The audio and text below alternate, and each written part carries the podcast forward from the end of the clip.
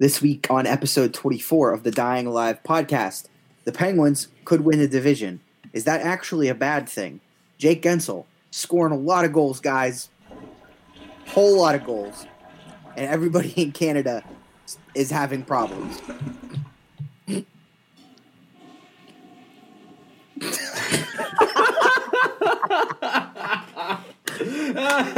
Oh, leave it in. All right, so now my question: which one of you two is house? It's not me. It's not my house.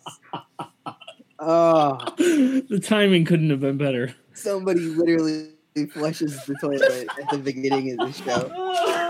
That's no music. That from this point forward, the only thing we use to introduce the show is the sound of a toilet flushing. Just absolute. It's like unleash the takes. Well, if that's not a metaphor, I don't know. Oh man, that is. I want to just stress how unplanned this was. Are we just rolling? Yeah, absolutely. Yeah. No, this is the show now. Like this is in the show. You think we're cutting this out? You're out of your mind. Oh, anyway, episode 24 of the show. I'm Jesse Marshall from The Athletic Pittsburgh. Somebody just went to the bathroom in one of the next two people's homes. Pat Damp of thepensvlog.com. Pat? It was me. It was my house. Drop it. Well, we should specify that it was not Pat. I hope not. Anyway. No, that'd be damn impressive. Two places at once. Holy shit. No pun intended. Oh, and as always, damn. Mike Darnay from Pensburg. Michael not using the bathroom tonight. Not at the moment, at least. You've had a couple. It's my understanding you've had a couple of drinks. I have had a few. Okay, how are we feeling? I'm okay. All right, good. All right. It's gonna be a fun. Anyway, it's gonna be great. So let's just start out by mentioning the fact that Penguins are playing the New York Rangers right now. Of course, won't mention anything about the score here specifically as to avoid any spoilers for people that might be watching tomorrow night or something. But we will go back and look at the last week's games, talk about the State of the Union here, and look at the National Hockey League as a whole. So if I said to you that the Penguins went 3-3 in their last six, you'd probably be like, oh, it's a bummer. But they did get 8 of 12 points. Yeah, I think it still can be a bummer, though, when you consider that 2 of those bonus points came because they basically gave games away at the end. At the very end. Yeah. Yeah, and, I mean, a couple of them, if you look back at it, I don't fully subscribe to the throwing it away. Carolina... Not really. Philly, yes, I'll give you. Nashville, no. That was a close game all around. It's frustrating because it happened so much in succession and so three times in a row. So I can see why it was frustrating, but I really only think one of them was an actual quote-unquote giveaway. You know, I'm going to – Alan Saunders had a really good point of Pittsburgh Sports Now. Said that goals count no matter when they're scored. Yeah, and it made me say, like, you know, would anybody care if we were having a conversation about the Penguins allowing a goal inside the first minute of every game? The narrative would be, oh my God, they still have overcome this adversity of allowing a goal in the first minute of the game to get 8 of 12. Yeah, and like I said, the Carolina one they gave away. Like I'll give you that. Or the Philly one they gave away, or no, Carolina. God damn it, Pat. Keep your fucking narrative straight. But the Nashville one was the one that got annoying to me when everybody was like, oh, here we go again. They're at it again. Philly, and they gave away Philly. But the Nashville one, I was like, oh, here we go again. They're at it again. They're going to piss away another game. And it's like every metric was tight.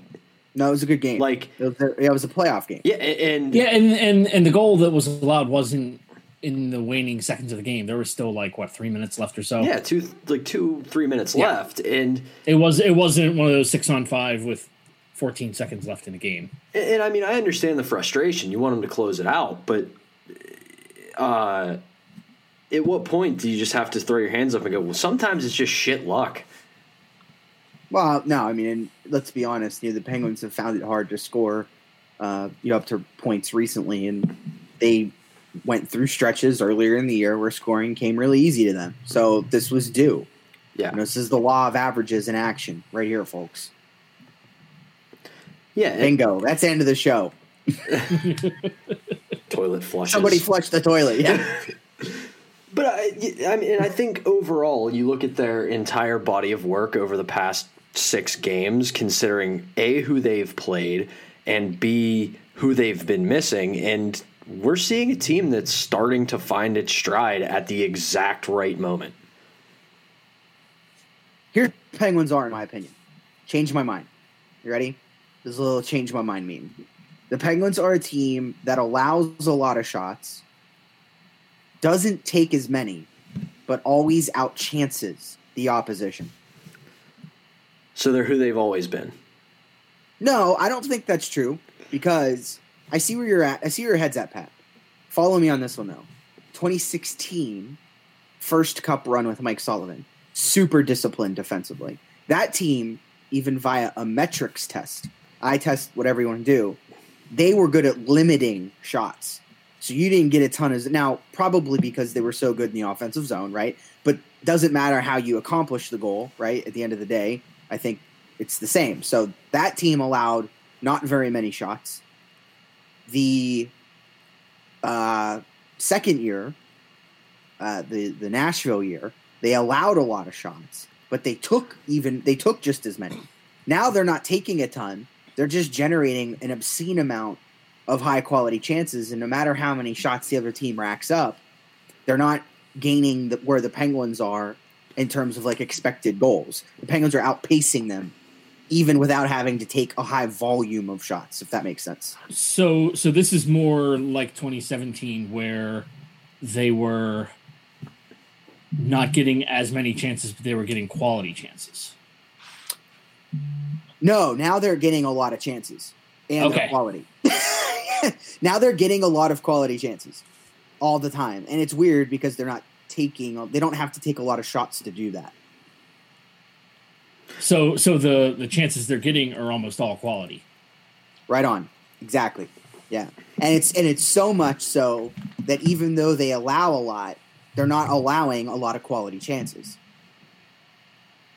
Yeah, I can see what you're saying. I mean, you threw that out on Twitter. What was that yesterday? That essentially, you know, if you go full spreadsheet boy on your analysis of hockey, that they play high event hockey better than just about anyone in the league. Oh, absolutely, yeah. And everybody's been saying, but think about how this matches the eye test, guys, because everybody's been saying, well, when Letang went out, they really simplified their game, right? Hasn't that been the narrative recently? Pretty much. Okay, the data backs it up. They're not allowing a ton of high-quality chances, and they're generating way more. So in that sense, they're kind of immune to the fact that they allow more shots. I mean, that's not like a goal. You don't want to allow a lot of shots, but they're keeping the chances down enough that recently, anyway, you can live with it, I think. Yeah, and let's be honest, guys. Everything's a lot easier whenever you're getting goaltending that's at like a 970 save percentage. Yes. So when you're getting goaltending like that, you can afford to give up a lot of shots. Getting that kind of goaltending is the equivalent of wiping your ass with $100 bills. Just being like, I got so much money, I don't give a shit. Well, he is Matthew Money Murray, baby. There's a lot that's a narrative that's got to stop. Pat, I know you probably want to talk about this. The Murray narratives. It's Murray and Kessel are the two that are killing me. Is there a Kessel? See, here's the thing. I've tuned the Kessel thing out because you beat that drum so well, Pat, that I don't think anybody else has had to, pointing out the fact that, you know, he's a point per game player. Yeah. I mean, to put a quick fine point on the Kessel thing. One, he's a point per game player. Two, your power play still runs through him. And three, when your highest paid winger is producing at a point per game clip, he is earning his money. I understand. I will 100% give you the concern at 5-on-5. It makes sense. It's fair. It's a legitimate critique. But this idea that he's not effective and not producing is bullshit. Period. End story. People say, Pat, to back your point up here, well, that point looks good. Let me back it up. Little juvenile for you. Yeah, I was going to say, you had it right there. I really thought you were going to say genuine. I was like, nope. No. It's not my pony. By the way, I do want to mention I am going to see Earl Sweatshirt Thursday night. Damn. Yeah, so I'm excited about that. Anyway, point being, people say, well, Kessel's not scoring enough goals. Sure, he's got a lot of assists. But what about the goals? Does it matter? Does it matter who scores the goal? No, they still count. Like the thing is, it's a goal no matter what. You're talking to a guy who sucks at math. I can still tell you, goals still count. And then you're talking about a guy who only intentionally scored goals in his hockey career, like maybe 5 or 6 times. Pretty much every other one went off me. Yeah. So I know about taking them when they come. But then for Matt Murray, okay. Here's what kills me. It's the fact that it's similar to what Alan said about the narrative of they gave up a goal late. It doesn't matter when they're scored. They still count for the same. If Matt Murray gave up a goal to start the game and still played 970, 960, 950 hockey the rest of the way out, the narrative would be completely flipped. But instead, everybody's like, oh, well, he let them back in the game. No, he didn't. Like, it's funny how when a team scores early, your opponent scores early, it's looked at as a failing of the whole team. Well, they didn't start the game on time. They got to have a better start. They got to be ready to go out of the gate. You give up a goal late, and it's like, whew, where was the goalie on that one? Like, you're right. Yeah, you're right. Like now, the narrative flips on its head. How dare that high glove shot that was beautifully placed off the crossbar in one nook where no goaltender could touch it? How dare he not save that? I don't disagree with any of this, but I do think that the mention of the first minute might not be the best example. Because we have seen time and again when you allow a team to score in the first minute, especially on the road, I feel like there's a tendency for the floodgates to open. No, you're right. You're right. It's just the point I'm making is like you look at the way it's described in general, right? You give up a goal in the first minute, home or on the road, it's they didn't start the game on time. They're looking sluggish early. But then you give up a goal in the last minute, and all of a sudden it becomes solely the goalie's fault. It's not. It's not a failing of the team. Yeah. We got to probably talk about Erik Gudbranson because I'm going to talk a little bit about him on The Athletic this week, but I feel like we're at a point where things have kind of stabilized now and he's remained good. Mike, did you have a tweet about his hilarious chasing down of Connor Sherry? I did. It was from @ToughCallBlog, they had posted a video from the Buffalo game when Connor Sherry had basically a half breakaway coming. He had gotten in behind Gudbranson, and as the tweet was written, it said how Connor Sherry took 13 strides. In that same time, Erik Gudbranson took 8 strides and was back in front of him, or back behind him rather. Yeah, so, that was comical. So we had talked about that 2 weeks ago where a guy with his size and the way he skates has a longer stride, so he might look slower, but he can make up ground faster. Right. I called it Jordan Staal syndrome. Yeah, it's the old Staal. He's not fast. He doesn't move well. Well, no, he just doesn't look like it because he's not taking 13 strides to get 15 feet.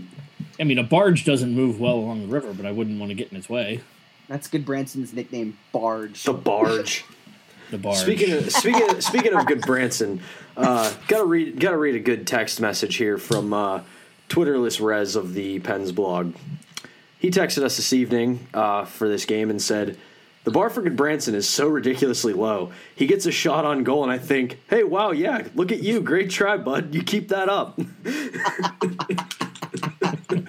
He's like a very – it's the same as Justin Schultz when he came here. It's like a very nurturing environment. It's like, oh, you playing defense there, pal? You playing defense? He's like a little boys, never, oh, look like, at you. You new here? a baby bird that will crush your skull. So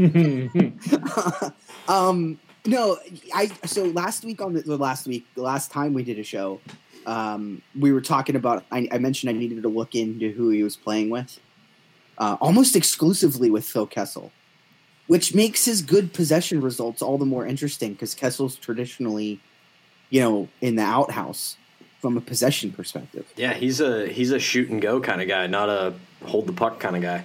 Yeah. He's not sticking around for brunch. It's a bad decision. I'm big on brunch. I think I just found our show title. Oh, it's a fun one, folks. Yeah. It's been a while. Anyway. Yeah. So, moving along, Jake Guentzel. Boy, oh boy. On pace for 41 goals. 41 of those goals.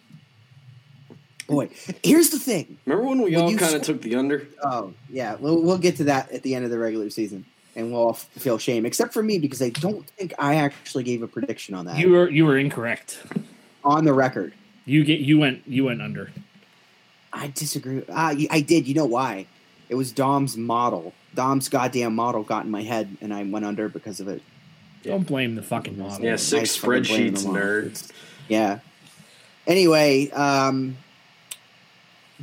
get that 40-goal moniker when you do it. It sticks with you for the rest of your career. Yeah, I mean, people still talk about James Neal scoring 40 here in, is that 2012? Yep. It'll never go away. And for his age and tenure, pretty impressive. Yeah. I'd say worked out well given the timing of when he got his contract extension for the Penguins' sake. Yeah. Thank God for that. Saved a lot of money on that. And I also think, too, I mean, much like the Kessel and Murray narratives, I beat the ever-living piss out of this, but he's just continually proving that he's not just a product of Sidney Crosby. He's not just the guy who found the chemistry with Sid. Like, it's there for sure, but just you watch the way the guy gets himself into the soft areas and the scoring zones when he's on the ice, and you can't teach that. You either have it or you don't. It's a hockey sense. You can't teach that. But you either have it or you don't, and Guentzel has it. He knows where to go and how to score. Like, example, a kid I played with, like we said in the last episode that I got that head coaching gig, a kid I played with on that team, he was like, oh, man, I wish I could coach with you. I was like, you're not gonna. And he was like, why? I was like, dude, you can't coach. Like, you were a goal scorer in the sense that you just knew where to be. Like, if you were to try to teach that to a kid, there's no way to. You can't be like, man, you just got to go where you got to go to score. Well, how? Well, you just go there.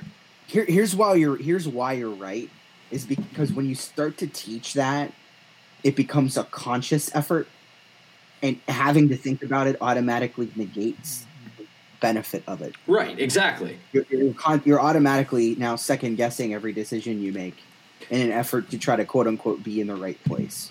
And a lot of that, I think, also, to almost be contradictory on this, is that he's also a coach's kid. I mentioned on The Athletic last week there was a funny instance – I believe it was against Carolina, actually, when the Penguins, who didn't particularly play well in the first period, at the end of the first period, Dan Potash spoke to Jacques Martin. Yes. And Jacques Martin, the point being, Carolina was really flooding the defensive zone with bodies. They constantly had 4 guys down low. And as a result, the Penguins were avoiding the slot because there was no open area there. The Canes had essentially eaten it up. And the Penguins found themselves involved in a lot of nonsensical board battles, perimeter hockey, without actually getting anywhere with the puck. Jacques Martin said, we have to, and this is, the French-Canadian version, we have to count our numbers. There's generally what you count would be numbers. But what he's saying is we need to be ahead. We need to keep a forward ahead of their fourth man. So if Carolina is going to flood the zone, we need to be ahead of that. We need to sit in a high slot and work backwards almost, get away from that flood. And then, not even 10 minutes later, Jake Guentzel scores a goal. identical to exactly what Jacques Martin was talking about. So, like, in that sense, Jake Guentzel, the reason I bring this up is because, to your point, not only can he naturally settle into those areas, he can be taught to go to those areas. Like, he is a coach's kid. So you watch him executing something that the assistant coach pointed out verbatim and scoring a goal off of it. You're like, oh, wow, maybe there's more than meets the eye to this one. Yeah, it's not an instance where a goal scorer is like, no, I'm going to do it my way because I can score 40 goals. Exactly. So keeping with the games that have happened since we last recorded, obviously everybody that's listening now knows that if getting Malkin's out week to week with upper body injury, we're all just assuming, and we're going to probably rightly assume, that it was the Robert Bortuzzo hit against St. Louis. Yeah, probably broken ribs, bruised ribs. I mean, it has to be, right? And that was one of those moments where, like, I know it gets talked about all the time with NHL officiating, but how do you miss that one? Well, if it's the NHL, so very easily. Yeah, apparently. Yeah. Agree. Pat was the delay was because Pat was chugging his beer. It was. Well, you had a Coors Banquet there, Pat. I'm a big proponent of Coors Banquet. No, listen, it's super underrated. It's the banquet. That's beer. What I was gonna say. If you're drinking Coors Light, get out of my face. But Banquet, I'm here for it. Coors Light's disgusting. Terrible, absolutely terrible. I got a. Is that not rat poisoning? Cranberry citrus tonight. No grapefruit. No grapefruit. I did polish a case of it off this weekend. A case. Woo! It's only 12 cans, and I'm splitting them with my wife. I was thinking like 30 pack. Ow, they don't sell 30 packs of LaCroix that I'm aware of. Just tossing it. This also isn't tossing it over your shoulder like a frat boy. Like, yeah, I got my 30 rack. Got my 30 rack of LaCroix. Then you get wild on it. I will say, this episode is off the goddamn rails. No, because people were bitching that we don't talk about food anymore. So this is for you. I'm gonna address that in a little bit. Okay. The other thing I was gonna mention, I'm watching The Wire. Have not. I'm watching it for the first pack. Did you watch The Wire? I never did. I need to. Okay. All right. Well, I'm doing it if anybody wants to jump in. Back to the hockey. One thing we probably should mention is also that Chris Letang is out again, which is just damn disappointing. Concern? No. Are we at threat level midnight? No. Not until we're told otherwise that it's going to be long-term, I'd say. You know what? I think a lot of it was he probably had some soreness, and they were like, you know what, we're playing the Rangers. Take a night off. We got bigger fish to fry. We got more important things coming. Just take a seat. Yeah. And this whole 6-on-5 thing, Mike, you got something for us on the 6-on-5? Yeah, this is from Tom Galiti from the NHL Network. This was before the Nashville game, so this stat has not changed as far as I know. This was during the Carolina game, I believe. Said that's the seventh 6-on-5, or 5-on-6 rather, goal the Penguins have allowed this season. Only Detroit, Chicago, and New Jersey have given up more with 8. Capitals and Leafs also have given up 7. Here's the thing, can't allow 6-on-5 goals unless you're winning. Yeah, I mean, that's true. And the fact that... You know, he's right. Capitals and Leafs have also given up 7, so it's not like they're in company by themselves, but... I'd make that addendum that they're not in that company by themselves. I'd go more with they're in company of teams that are also pretty good. Yeah. Yeah. All right.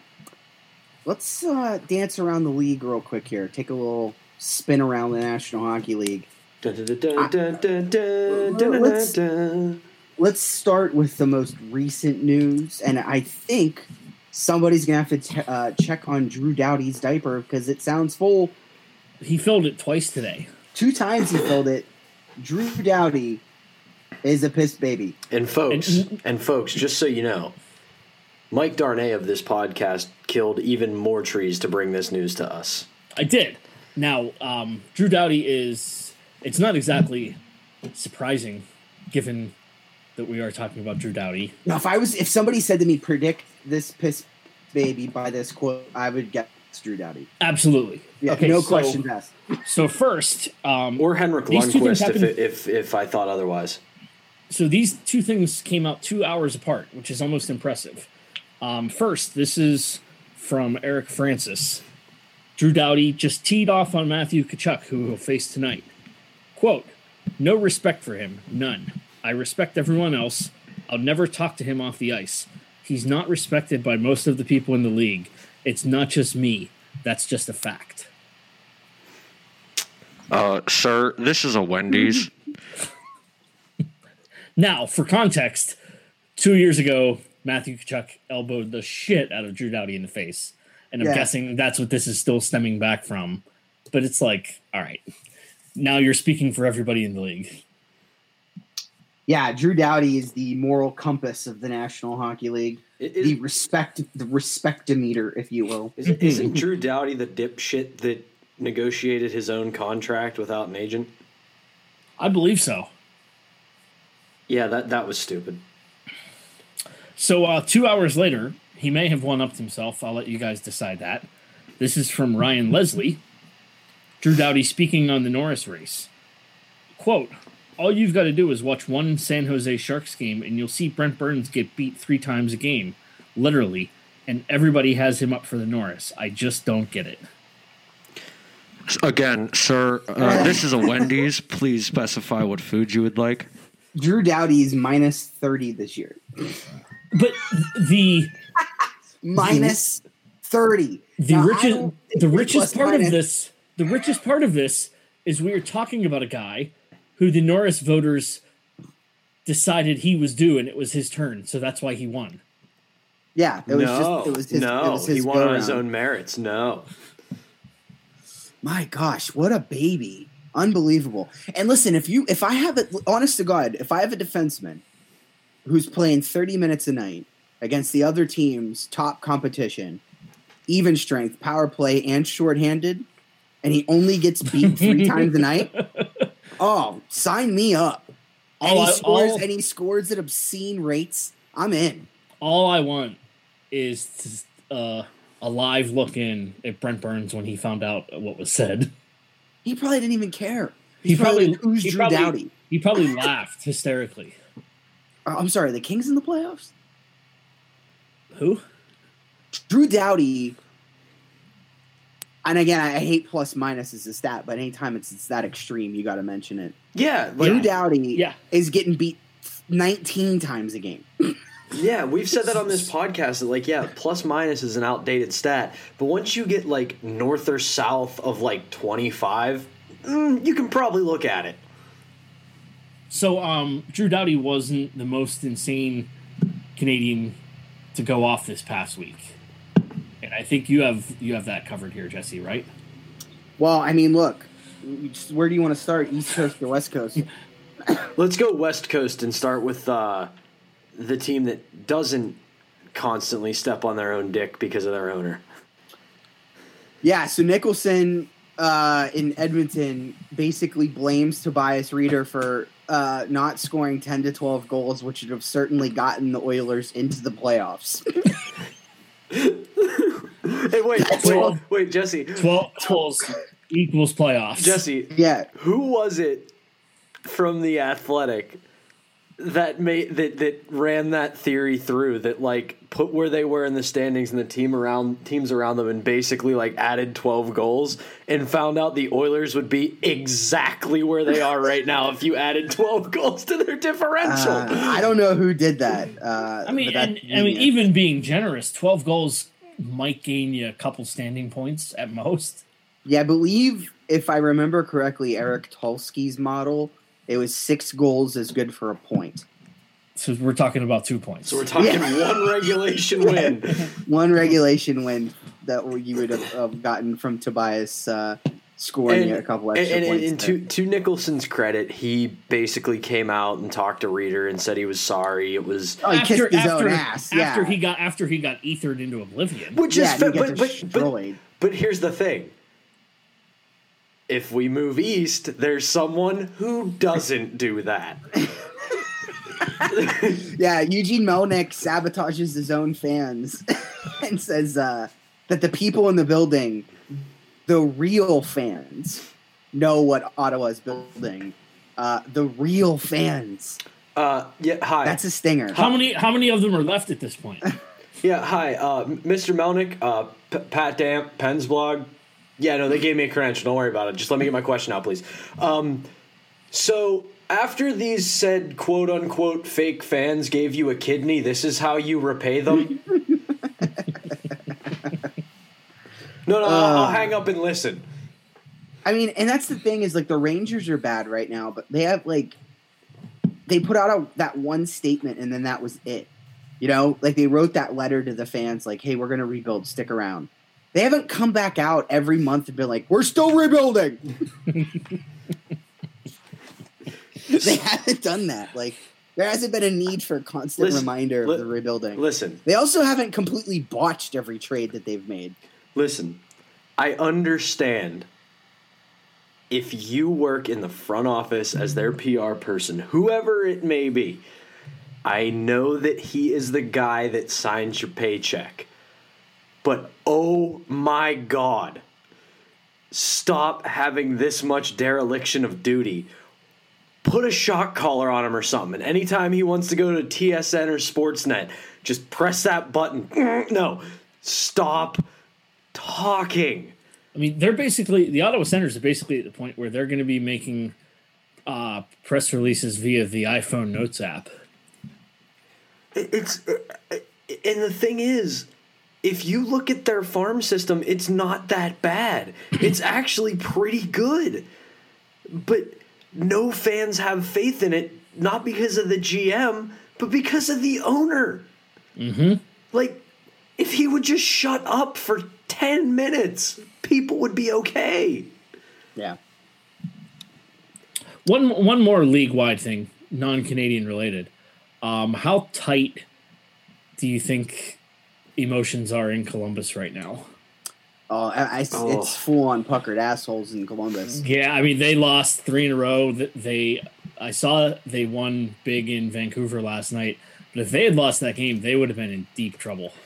I mean, we're all in agreement that if they don't make it, the first thing that happens is Torts is gone. Probably Torts and Kekalina. Yeah, it's got to be both. And you know what? Like, I'm so torn on this because I want. I want. Well, hear me out, and you'll understand. I want full chaos. I want them to miss the playoffs. Like, you empty the tank, throw out the entire farm system and all the cupboard, and you miss the playoffs.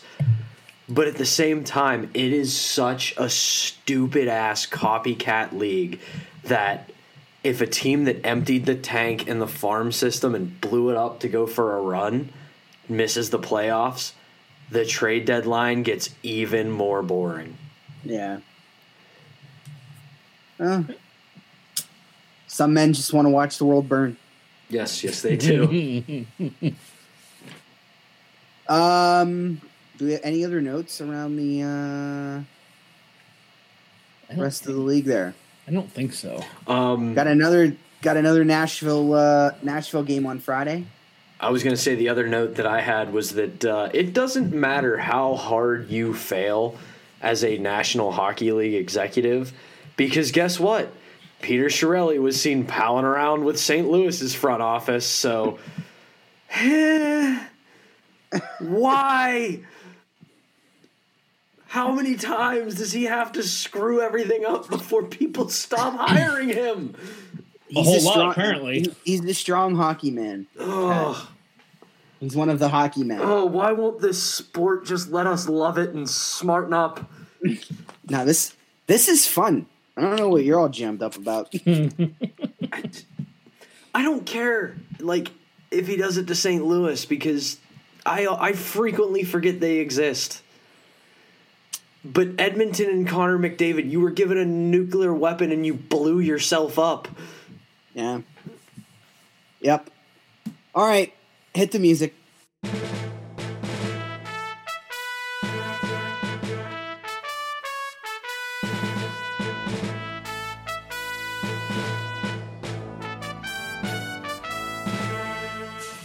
Okay. This was alluded to earlier by Jesse. First question is from Drew Dunn.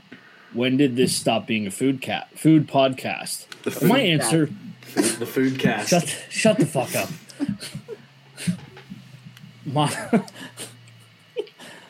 When the people stopped asking food questions. Yeah, you people are the ones providing the questions here. Whoa, you people!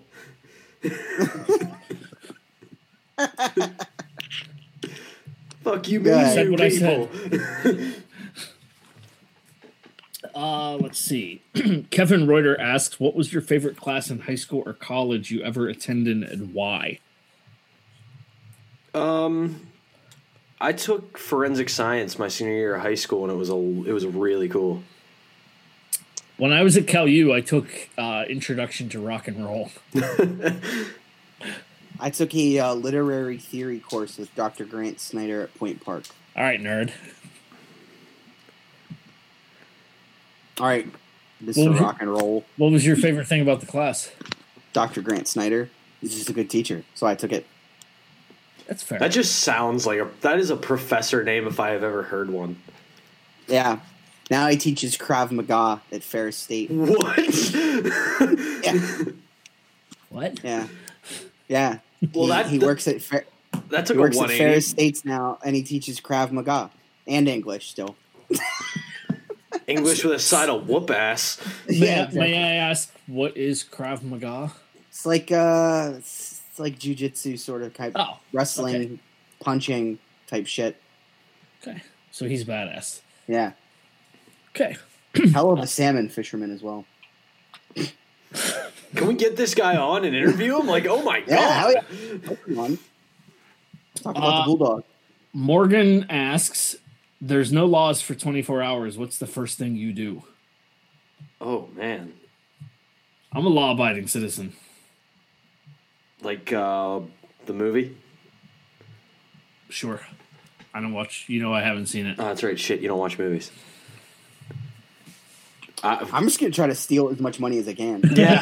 I'm not going to lie. I'm stealing as much money as I can. Yeah, that's fine. Get me as much currency as I can. Like, yeah. Matt Cause asks, who is in your Final Four? Duke, Tennessee, Florida State... and North Carolina. I picked all four number one seeds. No, that's not right. I picked all four number one seeds because I'm a piece of shit. Do I have Virginia in there? I do. Virginia, Duke, North Carolina. Oregon fucked me. I'm so disinterested. I did one, but I think I forgot to hit save, so I don't remember. Stoosh asks, what was the best concert you ever attended? Bruce Springsteen, 2009 at Mellon Arena. Oh... It was right as the Penguins were dismantling the Hurricanes in the Eastern Conference Final. Rufio, Brand New, and Taking Back Sunday, 2004. That's a hell of a lineup. I saw... and Dashboard Confessional. Blink-182 at Starlake. I think it was 2009, right after the Penguins won the Cup. What else we got here? Peep. Oh, God. If you could egg one of the following three people in the head and get away with it, who would it be and why? A, Tim Peel. B, Tom Wilson. C, Grant Paulson. Oh, my God. Dude, 100% Tim Peel. I don't harbor... It's got to be Tim Peel. Can you imagine how good it would feel to smash an egg on the back of Tim Peel's head? Oh, that kid is a hero. Yeah. That kid is my hero. Especially because, Mike, we talked about this. The kid didn't run. He knuckled up. He was like, let's do this. He smashed the egg. He was like, let's go. Dude, Egg Kid was a badass. Brad Smith asks, most meaningless death on Game of Thrones. Notes that his personal opinion is Rickon. Oh, shit. I had this. Hold on. I got to look it up. I forgot. Most meaningless death on Game of Thrones. No. It's hard to come up with meaningless because if it's most meaningless, it kind of has some meaning, right? Yeah, and it's also you're, admitting that. I'm gonna go with the waif. She sucked. Yeah, Renly Baratheon was mine. That was it. Oh, good one. Yeah. We all knew he wasn't taking the throne. Come on. Yeah. Come on. Yeah, and that was kind of like a weird part of the storyline, too. So it was like, all right, cool. Bye. Let's see what else we got here. Pat, I'm sure you're going to have some input on this one. All right. This is from Josh. Have you guys ever been to a Wheeling Nailers game? He asks, how was your experience? Did KC Piero Zabatel have anything to do with it? Okay. And then I got a follow-up after. So CPZ was not there when I went, but I did go down for, I believe it's dollar beer night, Pat. Is that right? Frosty Friday. I was there with a couple of the other ex-Pens bloggers. That was the lockout year, right? Don't know, but I know that Pens Nation Ken had a trumpet. Okay, so like an actual trumpet. Josh, I don't know if you know this. I guess not. I worked for the Wheeling Nailers for about 3 years. I was in their front office. Not a big deal to you? Not a big deal at all. So I've been to plenty. I do have a good Wheeling Nailers game story.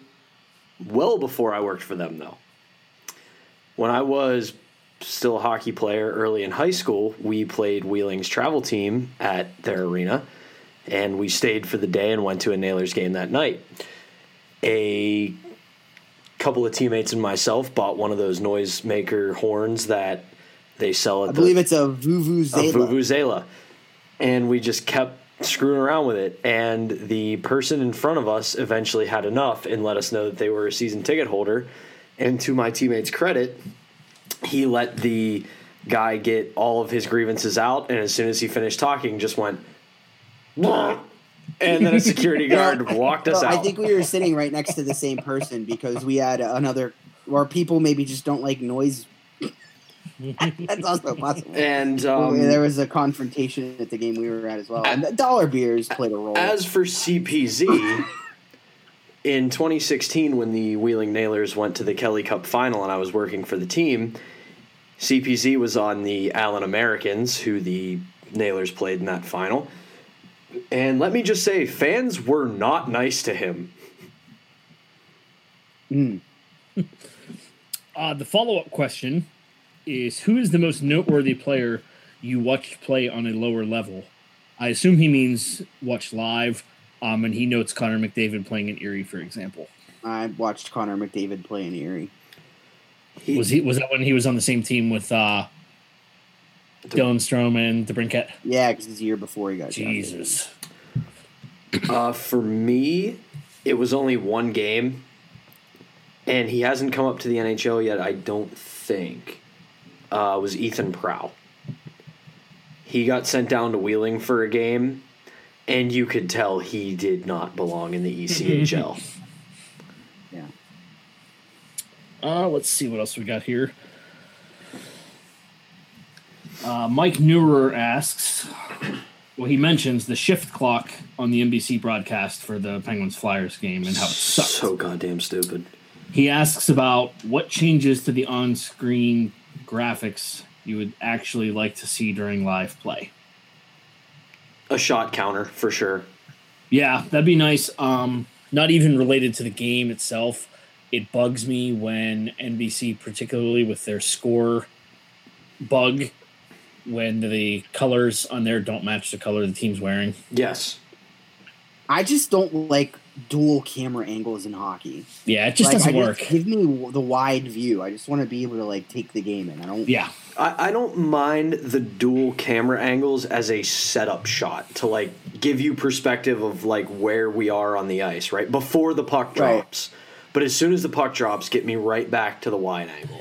Yeah, AT&T Sports, Root Sports, whatever they are now, a lot of times they'll do that straight overhead shot for the opening face-off, and then they cut to a regular. Exactly. And I'm totally cool with that.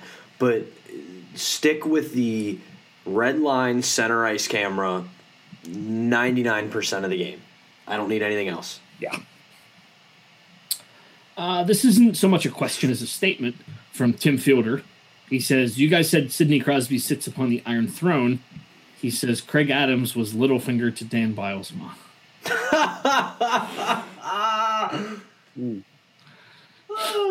so not wrong, and thank God Phil Kessel beat that streak. Yeah, that was good. Claire asks, if someone is visiting Pittsburgh for a day, what should they do and where should they eat? Say that again? If Claire asks, if someone is visiting Pittsburgh for a day, what should they do and where should they eat? They should go to Mike and Tony's. I agree. 100%. And they should. And visit the Strip District. Yeah, just go to the Strip. Go to the Strip and the only... Or the History Center. Yeah. I don't want to say don't go to Primanti's, but if you do, it has to be the Strip District one. Do not go to anything but the original. Fine. Josh Downey asks, what Penguins moment makes you tear up / get chills every time you see it? He says for him, it's watching the Bonino winner against Washington. Ooh, that's tough. Lemieux's comeback goal in 2000's up there. Yeah, that's up there. Crosby's comeback goal against the Islanders. I would say an off-ice moment. Well, technically, it was on ice when Lemieux announced the team was staying in Pittsburgh. Yeah. Lemieux's go-ahead goal against Chicago. Game 1, 1992. There's a lot to pick from here. Lemieux's goal in Game 6 against Buffalo that forced overtime with, 18 seconds left. Yes, man. Eddie Olczyk was whooping in the background. Marty Straka's overtime goal where he robbed Sergei Gonchar. Darius Kasparaitis beating Dominik Hasek clean. Peters Pecora calls it in overtime. Yeah, this could be a whole episode. It has to be the one Hockey Night in Canada call, but the 2009 Cup after they win and who is it? I'm blank. Bob Cole. I don't think is it Bob Cole or was it Harry Neal? One of them just goes, "They've done it. The Penguins have done it." I don't remember that. Okay, and last question is from Maida. Most underrated forward, defenseman, and goalie in the NHL in each of your opinions. So she wants one at every position. Correct. Most defense, Josh Morrissey. Forward, Sebastian Aho. Forward, Alexander Barkov. Fuck you. Hang on. That was my pick. Defenseman. You want Barkov? No, you can have Barkov. I'll take Johnny Gaudreau. Yeah. Sad that we have to say underrated for him. I know. Sebastian Aho is a good pick, by the way. Defenseman. Defenseman for me is Giordano, just because he plays in the West, so he doesn't get as much hype. I'd say Morgan Rielly. Rielly's a good pick. Rielly's a sneaky good pick. Yeah. Although it's hard to say that anybody who plays for Toronto is underrated because everybody from Toronto will tell us about them. Well, to be fair, not counting their fans, if you go with just the people that cover the team, they get held to such a ridiculous standard. So, I don't think the media truly appreciates how good Rielly is in Canada. Yeah, and part of my reasoning for saying him is he gets overshadowed on his own team by, 5 other guys. Yeah. Goalie's tough. Matt Murray. Connor Hellebuck. I was going to say, Matt Murray's not underrated. Matt Murray's fucking appreciated. Hellebuck's good. Ben Bishop. Yeah. He had, a 3-game shutout streak? Yeah. And, we barely heard about it. Laurent Brossoit is also a good one. Yeah, Brossoit is good. I'd say rename, but he melts down when it matters. On the road, especially. I think that's all I have. There was a question. I guess I'll ask him anyway. Aaron Feathers asked, "How was your St. Patrick's Day?" Good. I'm indifferent. I was sick. Yeah. I had pizza. All right. Anything to plug? I started flying a drone. I saw that. You take good pictures with that drone. I got a new job. Yeah, I saw that too. KDKA. Yeah. I started playing Stardew Valley. Still? Yeah. Tending to my crops. Did you beat it yet? Oh, there's no beating it. That clearly shows how much I know about it. All right. Well, we'll try to do this more often. We're going to try to turn Dying Alive into a post-game show in the playoffs. Yeah. Yes. We're going to see what we can do. See if the time will allow. We're busy adults, okay? Can we take callers? Oh, that'd be great. That'd be fan. Oh my god. Oh my god. That'd be also a disaster. Yeah, I also we would need a dedicated person to have the mute/hang up button. Yeah, screenings. Yeah. I want to address that because I got a couple tweets from people that were like, "Where's the next episode? Didn't you say no more weeks off, guys? Life happens, okay? Life happens." Yeah. All right. You said it more politely than I would have, so we'll just leave it at that. And right. And trust me, if we were getting paid for this, I'd love to do it every day, but that's just not the case. Yeah, I tell you what, if somebody wants to pay me, we'll make it happen every week, guaranteed. You want to toss some money our way? Actually, no, I'm not guaranteeing anything. You're just letting me and Mike golf while we go in between doing episodes of Dying Alive. Open that bank account. Yeah. PayPal in the bio. All right. We'll leave him with Vine of the Week. Thanks again for listening. We'll see you next time. Peace.